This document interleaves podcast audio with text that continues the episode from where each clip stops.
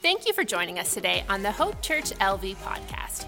We are excited that you came across this message. The sermon you are about to listen to is from our teaching series, From, To, Through, For, where we explore God's plan for fueling his mission. If you are joining us for the first time, I want to be the first to say, Welcome to Hope Church. Go ahead and open up the Hope Church LV app or visit hopechurchlv.com and click Connect with Us to fill out a short digital connection card. If you haven't done so already, make sure to subscribe, rate, and review our podcast to help spread hope to the world. Once again, thanks for joining us today. Good morning, Hope Church family. Go ahead and have a seat. Open your Bibles to Malachi chapter 3. We got a lot of work to do in Malachi chapter 3, the Old Testament book of Malachi. And as you're turning there, as always, I do want to say if I hadn't got a chance to meet you, I would love the opportunity.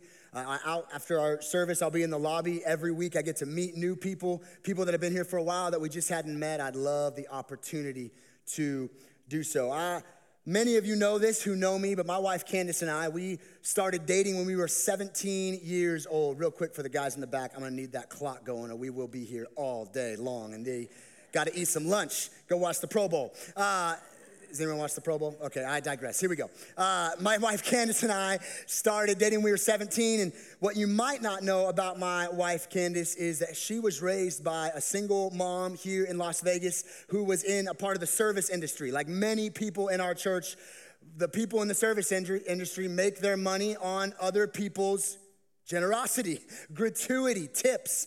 So here's what that meant for me. As I pursued Candace, I knew on that very first date it was a date, yes, but it was also a test, okay? I knew if we go to a restaurant and I'm a stingy tipper, this relationship probably doesn't have much of a future. So I knew that going in. Praise God. I had some wisdom. And so I, I flexed a little bit on my tip at that Mexican restaurant. And I guess it worked because here we are 19 years later going strong. But uh, okay, amen. Yeah. Amen. Marriage. Good. Uh, my wife so but here's the deal like that was a big deal for her because she seriously i mean like many of you you that's how you primarily make your money is other people's generosity. But i don't think it's just people who are raised by single parents in the service industry that makes us like generosity. In fact some of you have probably seen this but exorbitant amounts of generosity pictures of generosity they they tend to go viral because there's just something about it that we love in fact, we're drawn to these incredible stories of generosity. Some of you have probably seen it. Well, there'll be a, a, a picture or a video of a server at a restaurant, and family goes there and maybe spends a couple hundred dollars on dinner, but then just leaves a, a ridiculously generous tip to where somebody films the server when they see it, or there's a picture of the bill and it kind of goes viral. It's on the front of news websites. Why? Because there's just something in us that just loves the good news of exorbitant generosity in the midst of a lot of bad news. There's lines at Starbucks that are called pay it forward lines. I have not been blessed to be a part of one of these. Maybe you have. But the movie way back in the day, Pay It Forward, it's this idea as you've been given a gift, you've been given generosity to pay that generosity forward. And so I've heard about it where there's, you know, 75 million people at Starbucks like there always is in the drive through and somebody decides, hey, I'll pay for my drink, but I'm also gonna pay for the person behind me. And it just keeps going and going and going. And then, of course, there's always that guy. the one that's got to stop it. Don't be that guy, okay? Like, sir, everyone's paid five cars in. Would you like to, to bless the person behind you? And they say, no, I'll just take my free drink and be on my way. Don't be that guy. In fact, if you are a follower of Jesus, please don't be that guy because you drive away and you got a Jesus follower sticker on the back of your car. Don't be that guy. But we love this idea of generosity. And here's why I start that way today is because I actually believe it's not just that we get in our feels when we hear these stories. I actually believe we were hardwired to love generosity, hardwired to, to see those amazing, extravagant pictures of generosity and, and be moved to emotion. And the reason I believe we are hardwired for that is because we were made in the image of the most generous being in all the universe. Some of you know this who know your Bible in Genesis, the early pages of Scripture. It tells us that every human being, not just the ones that love God and are Christians, every human being bears the image of God Himself. We are all made in God's image, and He is the most generous being in the universe. So I believe it's literally in us to love and, and appreciate radical generosity. In fact, if you are a follower of Jesus, the, the core central message of our faith is a message of generosity. I mentioned it last week, but I actually want to put it on the screen today.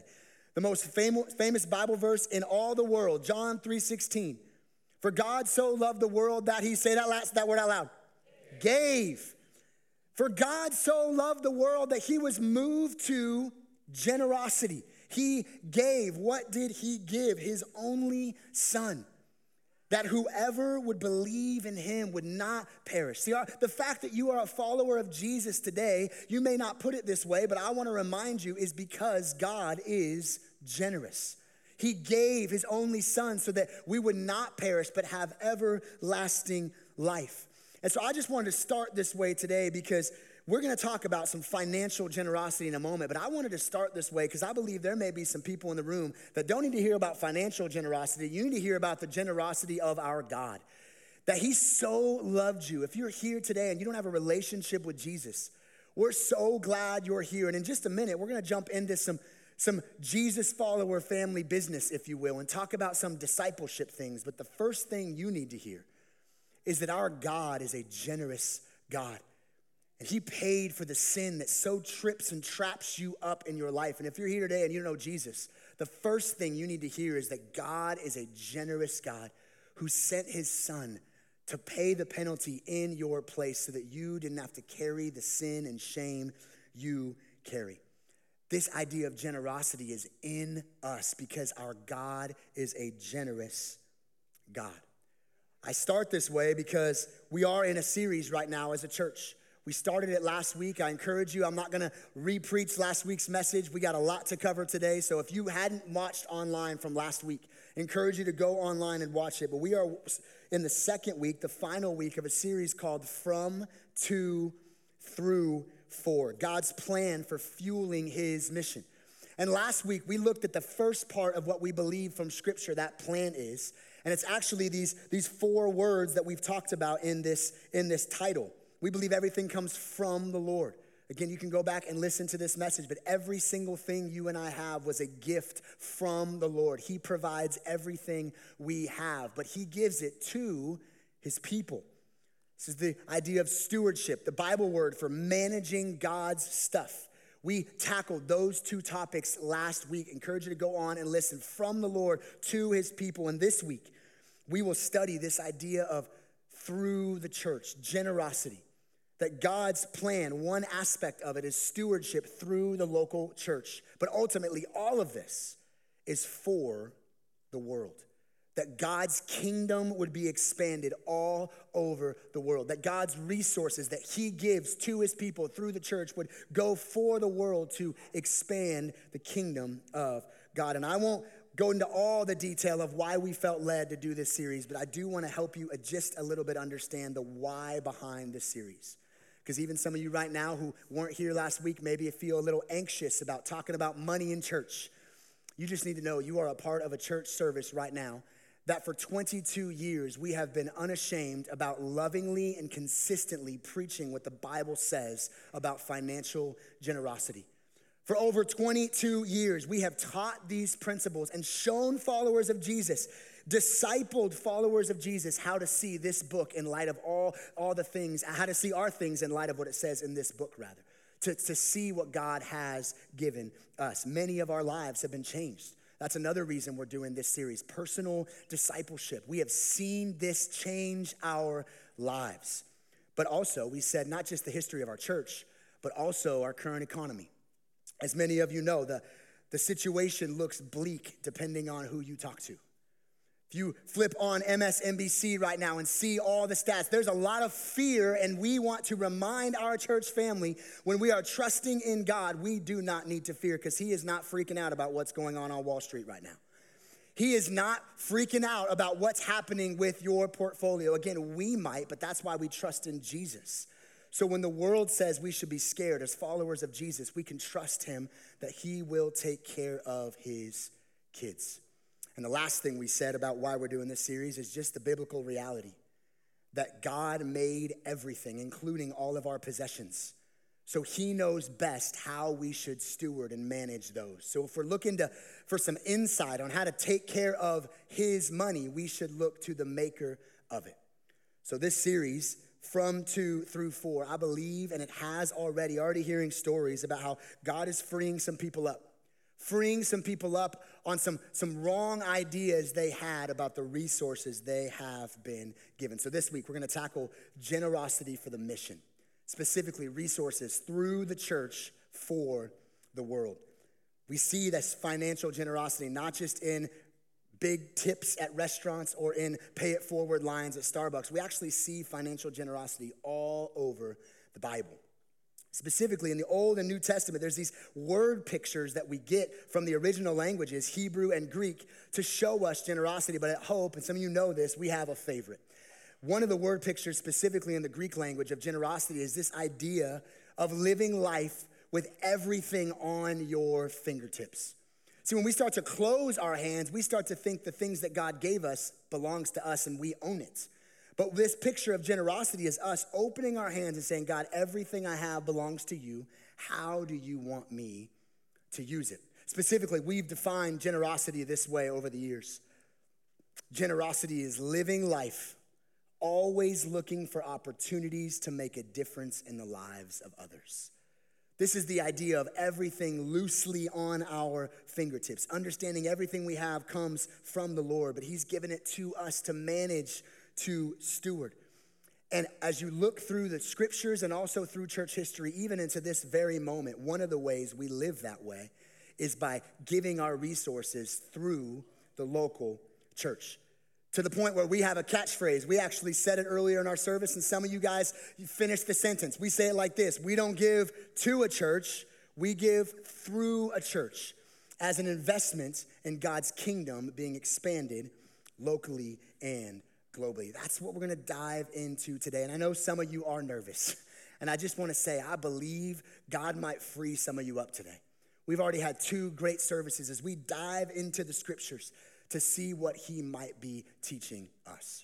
So, Malachi chapter 3, we're gonna be there in just a moment, but anytime we jump into or parachute into a text of scripture, we always wanna give you some context. What are we reading in the scriptures? Many of you Bible students will know Malachi is the last book of the Old Testament. In fact, in a lot of ways, the book of Malachi kind of summarizes everything that's gone on in the Old Testament. If you read your Bible, you know the Old Testament is full of people over and over and over and over again letting God down and not being committed to God, and yet over and over and over again, He is faithful and remains faithful to His people. And so at the very end of the Old Testament, again, the prophet Malachi is calling God's people to repentance. He's reminding them of the faithfulness of God despite their unfaithfulness. And I specifically looked at the passage of scripture we're going to look at today, and one of the one of the commentaries I read got, gave some insight I thought was helpful. One of the commentaries I read said that the people that Malachi was speaking to specifically had three areas of trouble that they were dealing with. The first area is they were financially insecure. They were really insecure with how it related to their finances. The second area is they had a lot of religious skepticism. They were kind of a little sketched out by what was happening in the religious, religious world at the time. And then thirdly, there was just a lot of disappointment, personal disappointment. As I read that commentary this week, I thought, wow, not much has changed in 3,000 years. There's many people, maybe even in this room, who are dealing with a lot of financial insecurity. A lot of people may be here and you're a little skeptical about everything that's happening right now, even in this moment, religiously skeptical. And there's some of you that are here that just keep seeming to, to stumble after personal disappointment and personal disappointment and personal disappointment. So I believe as God was calling his people to repentance, challenging them pretty hard, as we'll see, I believe he also has a word for us today. So, Malachi chapter 3, we're going to read verses 8 through 10. And before it goes on the screen and before we read it, I want to I want to say that this is actually God speaking. Because you're gonna see he comes in pretty hot, and it's God himself speaking right when we jump into the text. So here's what God says in Malachi 3 8 through 10. Word of the Lord says, Will man rob God? Yet you are robbing me. But you say, How have we robbed you? In your tithes and contributions. You are cursed with a curse, for you are robbing me, the whole nation of you. Bring the full tithe into the storehouse, that there may be food in my house, and thereby put me to the test. We're gonna unpack all this. Says the Lord of hosts, if I will not open the windows of heaven for you and pour down for you a blessing until there is no more need. I want to take several moments today and just unpack this passage of scripture. And really, to do that, I want to ask three questions. Specifically on this area of generosity, I want to ask and answer three questions. Here is the first one Why should I give? That's a good question we should ask in this conversation. Maybe some of you are asking and would not be so bold to say you're asking that, but why? Why should I give? And I think we get a couple reasons here from this text and all over Scripture.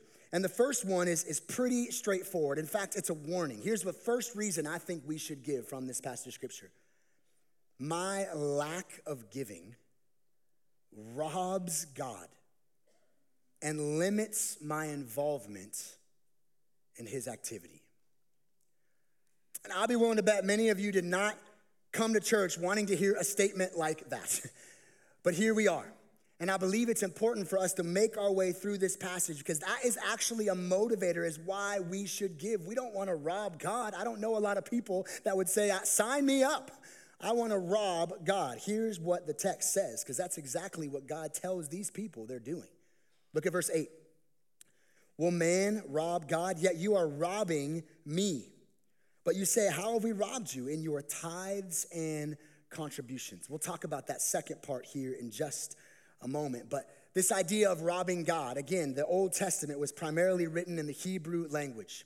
And like many language crossovers, we understand this that there's actually a few Hebrew words that we all translate into the English word rob. So there's many Hebrew words for the English word rob. The first English or uh, Hebrew word that we've translated rob is a, is a word that means to, to take by force. Another way to say that is to steal. That's not the word that Malachi uses here. There's a second Hebrew word that means to take by oppression, or another word for that in our culture is extortion. That's not the word that Malachi uses here. You see, there's a third Hebrew word that has been translated rob in this passage, and it, it's a word that means to take by deception. Our word for it in our culture is embezzlement. Ah, that's a pretty strong statement from the Lord that you have embezzled my money. I had to look it up because I'd heard that word, but honestly, I'd only heard it with Ponzi schemes and stock market scandals. I didn't hear it really in the context of my own life, so I looked up in the, in the dictionary what does embezzle mean? Here's what it means to secretly take money that is in your care or that belongs to someone else and use it for your own purpose.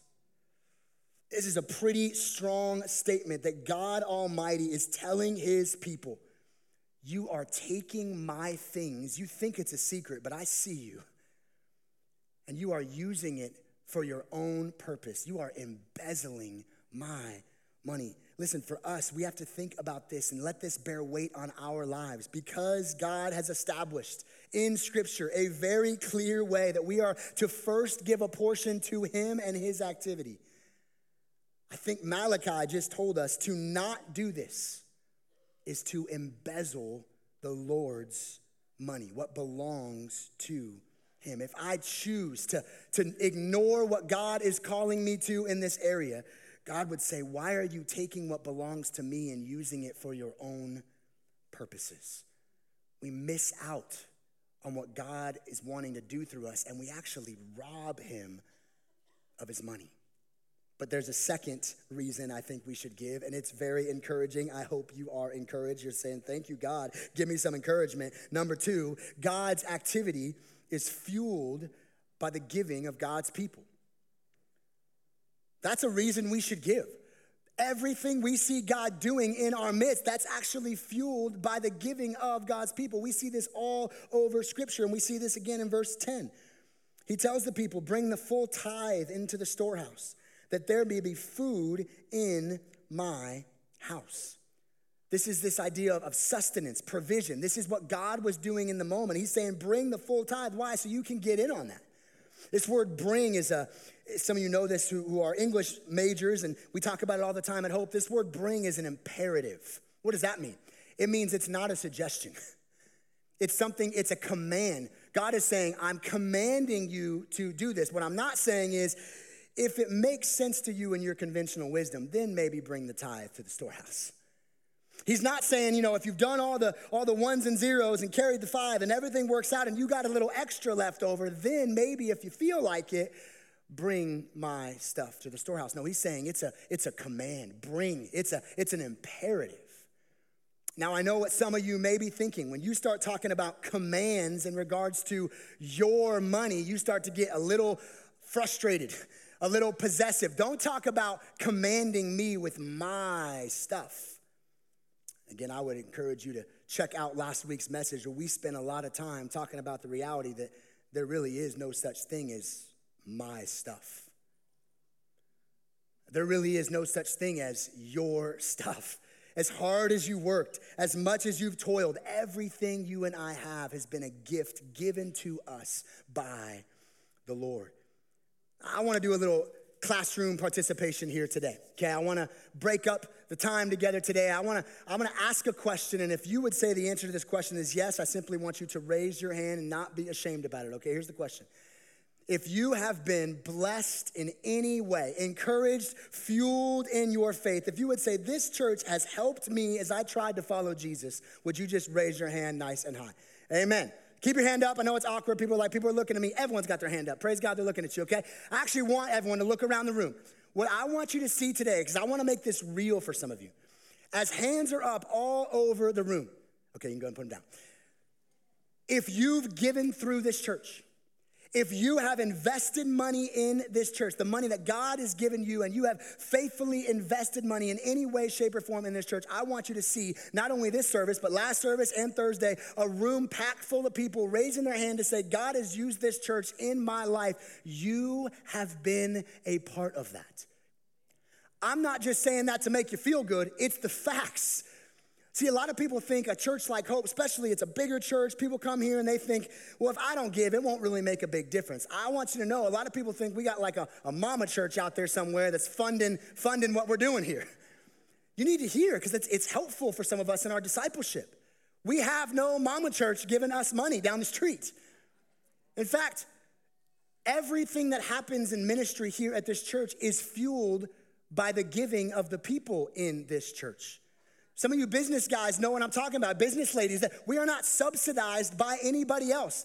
Everything that we're allowed to see happen here at Hope by His grace is fueled and funded by the people that are a part of this church. As God is generous to them, they live generously through this church, and we're able to see incredible things happen. But the inverse of that is also true. I want you to imagine something pretty scary for a moment if all of us in the same moment decided to stop giving to Hope Church. All of us decided in this big collusion, we're not all gonna stop giving through this church. What you need to hear is that ministry being fueled through this church would cease to exist. All the stories we hear, all the things we share, if we all stop giving, you have to understand the ministry of God through this church would cease to exist. Now, hear me. I did not say the ministry of God would cease to exist. He would be alive and well all over the world, but we would miss out as a church family on what He desires to do through us because in His sovereignty, He has chosen to resource the local church through the local church.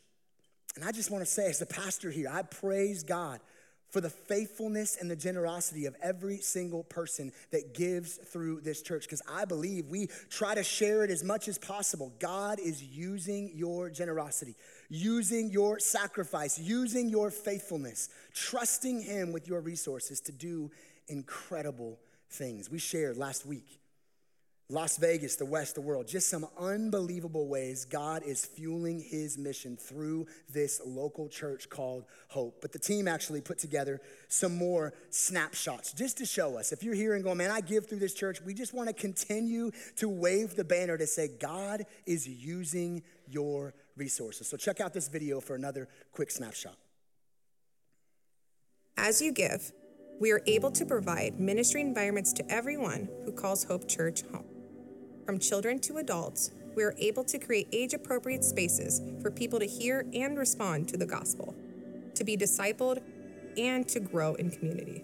Your giving provides an opportunity for adults to come to a place where they can experience God in worship, hear His word taught, and be sent out as missionaries to Las Vegas, the West, and the world. Through the Hub, we are able to serve the vulnerable population, walk with victims of sex trafficking, serve schools with resources, and stand in the gap with families in crisis. Your generosity is helping plant churches so people throughout the West can hear the message of Jesus. Across the globe, we get to partner with and support missionaries who are literally taking the gospel to the hardest and most unreached parts of the world. So, when we say you don't give to a church, you give through a church, we mean it. Hey, praise God. Listen, here's what I want you to hear. If you give through this church, you are a part of everything you just saw on that screen and so much more. But I want to make sure I frame this up correctly. Hear me. God does not need your money. I'm not over here saying God's going, yeah, you get them, Scott. I'm really stressing out about the offering. Make sure you tell him strong, Scott. Listen, that is not the case. Our God owns the cattle on a thousand hills, He owns it all. He is not worried about your giving. However, because some of you are thinking, okay, why are we talking about this then? God really cares about your and I's heart towards the things that He's placed in our hands. God really cares about how his kids handle his stuff. So when we ask the question, why should we give? This is why. This is why this is important. We don't want to rob God and we don't want to miss out on his invitation to be involved in his activity, but also we understand that as we give, as our heart is tuned towards him, we get to get in on some incredible, incredible things. So that's why we should give. Here is the second question we're going to ask and answer How much should I give? How much should I give? Some of you are like, okay, I'm leaning in. Let's talk dollars and cents, man. What are we talking about here? How much should I give? Put simply, the New Testament doesn't give us a prescription. Meaning, you and I can't flip open a chapter and verse and find an exact dollar amount that you and I are to give. But the Bible does help us and frames up this conversation. Starting in verse 10, here's what it says Bring the full tithe into the storehouse. Bring the full tithe. Many of you may know, know this, but this word tithe is a word that means tenth, literally 10%. People have debated over the years how that crosses over into the New Testament. We'll talk about that in just a moment. I feel some of you might be rising up on that. Hold on. In the Old Testament, though, we read very clearly that the law required people, the people of God to give 10%. But if you do the study, it's actually ended up being more than 10%, probably more than 20%. But some of you may be thinking that was then, that was the law. And I read a verse one time that said Jesus came to fulfill the law. So praise God, I don't have to deal with that 10% nonsense. I've been there. So, what does the New Testament have to say about this idea of how much? You see, as we read about the New Testament community of followers of Jesus, we see verses all over the place talking about their radical generosity. For, for the sake of time, I'll just give you one in Acts chapter 11, verse 29. Here's what it says So the disciples determined, everyone according to his ability, that's important, to send relief to the brothers living in Judea all over the New Testament, we see followers of Jesus doing this idea, everyone according to their ability. Literally, this could be translated just as they prosper. What does that mean? It was a natural practice It wasn't a conversation on if it should be happening. It was a regular practice in the New Testament that as God provided for his people, they just naturally were, were giving radically and, and, and meeting needs all around them. They lived a practice of as God prospered, I give.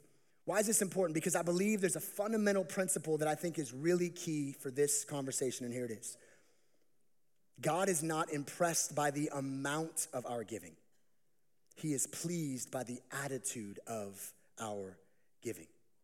We see this in the scriptures, and we see this today.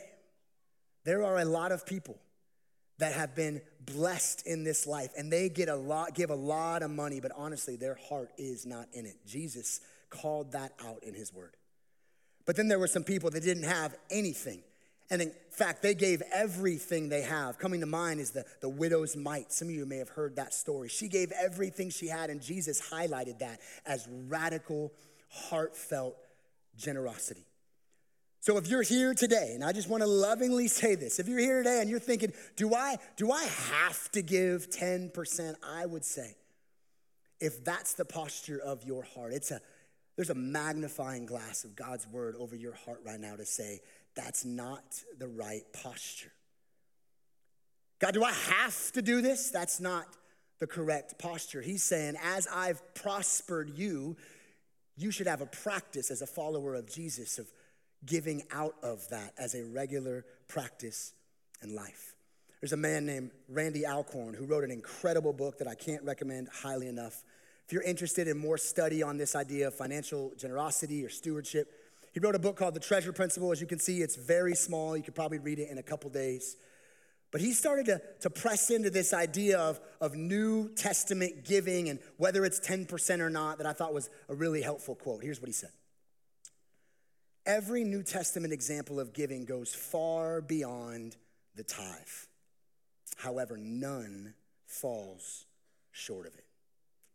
You study the radical generosity of followers of Jesus in the New Testament. I believe we wouldn't be asking if we should give a certain percentage. We would all be challenged and humbled to probably invest more.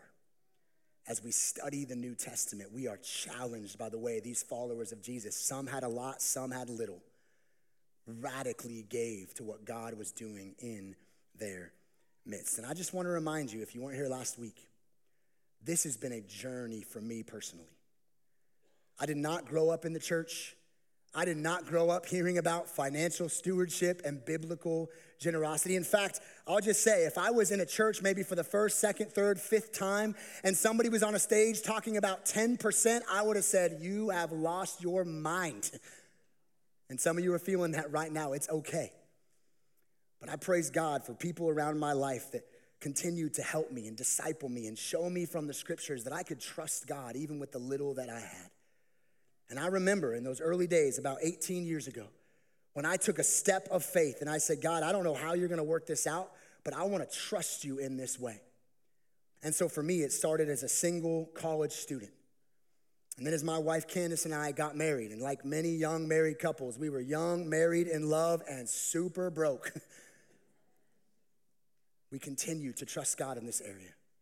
We started having kids everywhere, and all of a sudden, lots is happening. And it's like, how is this working? But God just continued to show himself faithful. And for us, we set aside 10% of the first things that ever came in either of our lives. And we said, God, we don't understand how you're going to work it out because I could probably use this 10% over here. If you know what I mean, God, I'm going to set this aside as an act of faith to say, My first goes to you. And I'm just telling you, and I'm not the only one in the room. I'm looking around and I'm seeing people that I know live this way.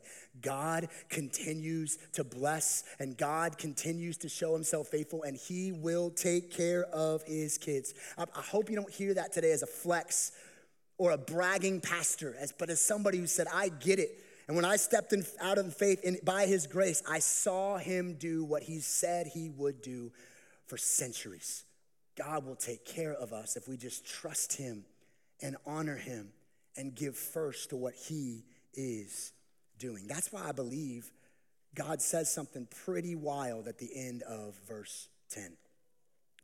Let's read it. He says, Bring the full tithe in the storehouse that there may be food in my house, and thereby put me to the test. You got to know right there, that's the only place in all of the scriptures where God Almighty tells his people, You don't believe me? Test me. That's a pretty big deal.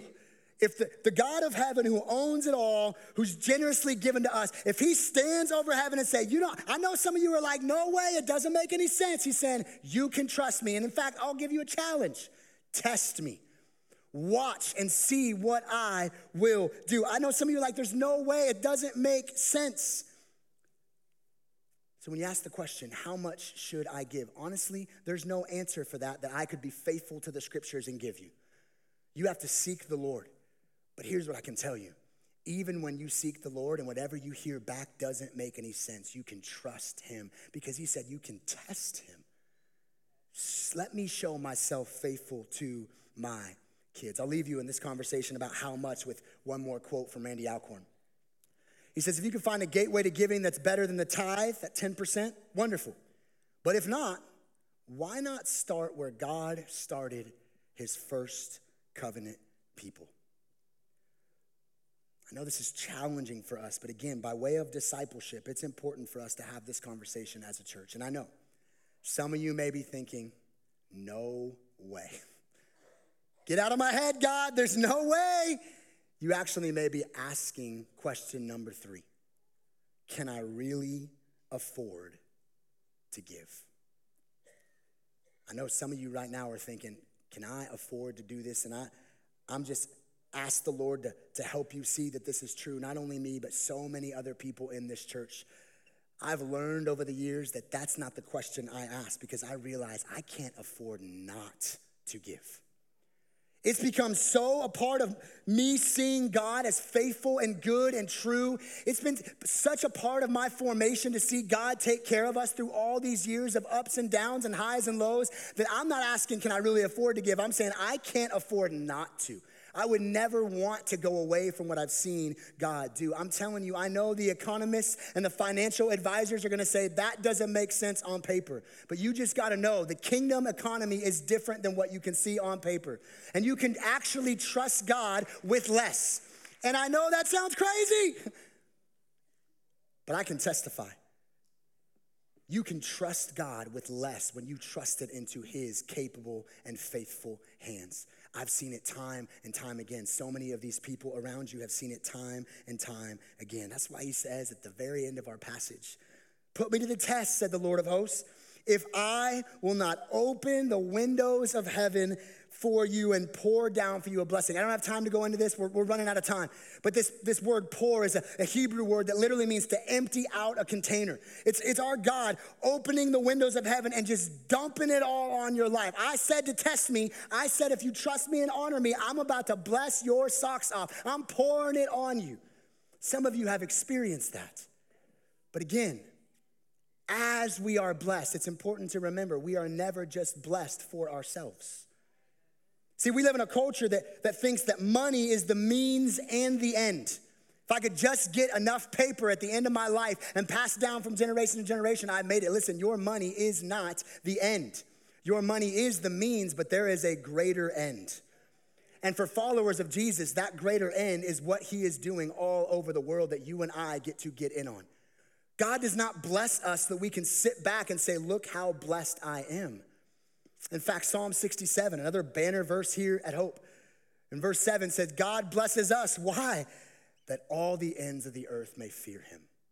That word fear, by the way, does not mean be scared of, it means worship. So, no matter if it's a lot or a little, why has God blessed you? So that the ends of the earth, Las Vegas, the West, the world, all the peoples of the earth would be worshiping our King Jesus. This is why he blesses us. The goal of our giving is to see God's kingdom flourish, grow, be expanded. That's why we should give joyfully. We're not asking the question, do I have to give? We're saying, tell me more. How do I get in on that? And that's exactly what Paul in the New Testament told the Corinthian church in Second Corinthians. He said, You must decide in your heart how much to give. This is so crucial. And don't give reluctantly or in response to pressure. Hear me right now. If any of you feel that after this message, I rebuke that in Jesus' name. That is not the heart of this church, and that is not the heart of our God. It's not reluctantly or under pressure. God cares about your heart in this. For God loves a person who gives cheerfully, and God will generously provide all you need. Listen, this has nothing to do with compulsion or reluctance or giving under pressure. In fact, we believe this so strongly at Hope Church. I'm about to say something that you may not ever hear in another church again in your life. But for 20 years, we've said this. We believe what we just talked about so strongly that if you're here today and you feel obligated to give for any reason other than joyfully understanding what God has put in your hands and wanting to get in on his activity and see him use it. If you want to give for any reason other than that, hear my heart. Please do not give. Because we want to see people that are about the mission investing in this church. We want to see some followers of Jesus who understand everything they have is not really theirs and they're to live with it on their fingertips to invest in God's kingdom. That's why Paul says, don't do this, don't do this under pressure. Give joyfully.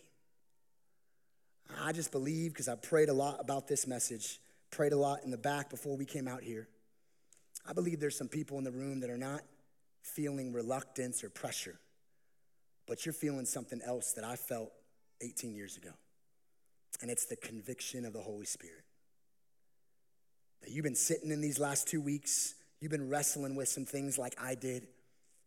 And for me, I had to take a step of faith to say, God, I understand you are working on my heart and convicting me to take a step of faith and trust you in this way. And I believe He will bless that. Understanding everything you have comes from Him, understanding He's given it to you for a reason. And maybe right now in this in his sovereignty for the last two weeks, you've just kind of been under the conviction of the Holy Spirit. Now I pray, and I have prayed for you, that you would see the freedom that's at the end of that obedience to what God's saying to you. And I'm not the only person. Candace and I are not the only people. We've seen hundreds and thousands of families throughout our 20 years have that same feeling in a service just like this, feeling the conviction of the Holy Spirit and saying, okay, God, I don't understand it, but I, I trust you. As we close today, I want to show you one example of that through a couple named Dana and Shagufta. Watch their story. Prior to meeting, Shagufta and I had been thriving in the 90s and early to mid 2000s in the real estate and mortgage industry. The real estate crash of 2007 and 2008 left us both with little to no income, me for about four years. At the time we married, I brought no income to the marriage. She brought debt. Stressful to be sure. We were hemorrhaging financially, spending what retirement savings we had to survive. She began working temp jobs, and I was still attempting to work in the mortgage industry. But there was a whole lot more month than there was money. Tithing just seemed out of the question. It really was a crazy time. We lived it with as much joy as we could draw from the Lord, but when you don't know what next month is going to hold, you could either trust the Lord more or you could trust him less. And to be honest, I think we were probably trusting him less. And then it happened. Dana was in California taking care of an ill parent. I was here in Vegas. It was a Sunday in January 2010, about 13 years ago. The church was meeting at Silverado High at the time. I was there in the seat that Dana and I usually sat in, and Pastor Vance was preaching a message. It was called In God We Trust. It was about what God says about money he was talking about storing up treasures in the right place and the importance of tithing as a way to work out our trust in God. And right then, in the middle of his sermon, minute 25, I kid you not, the Lord tapped me on the chest and convinced me through the words of that message that I really could trust him. And I knew something had happened and I needed to talk to my husband. So as soon as the service was over, I called Dana.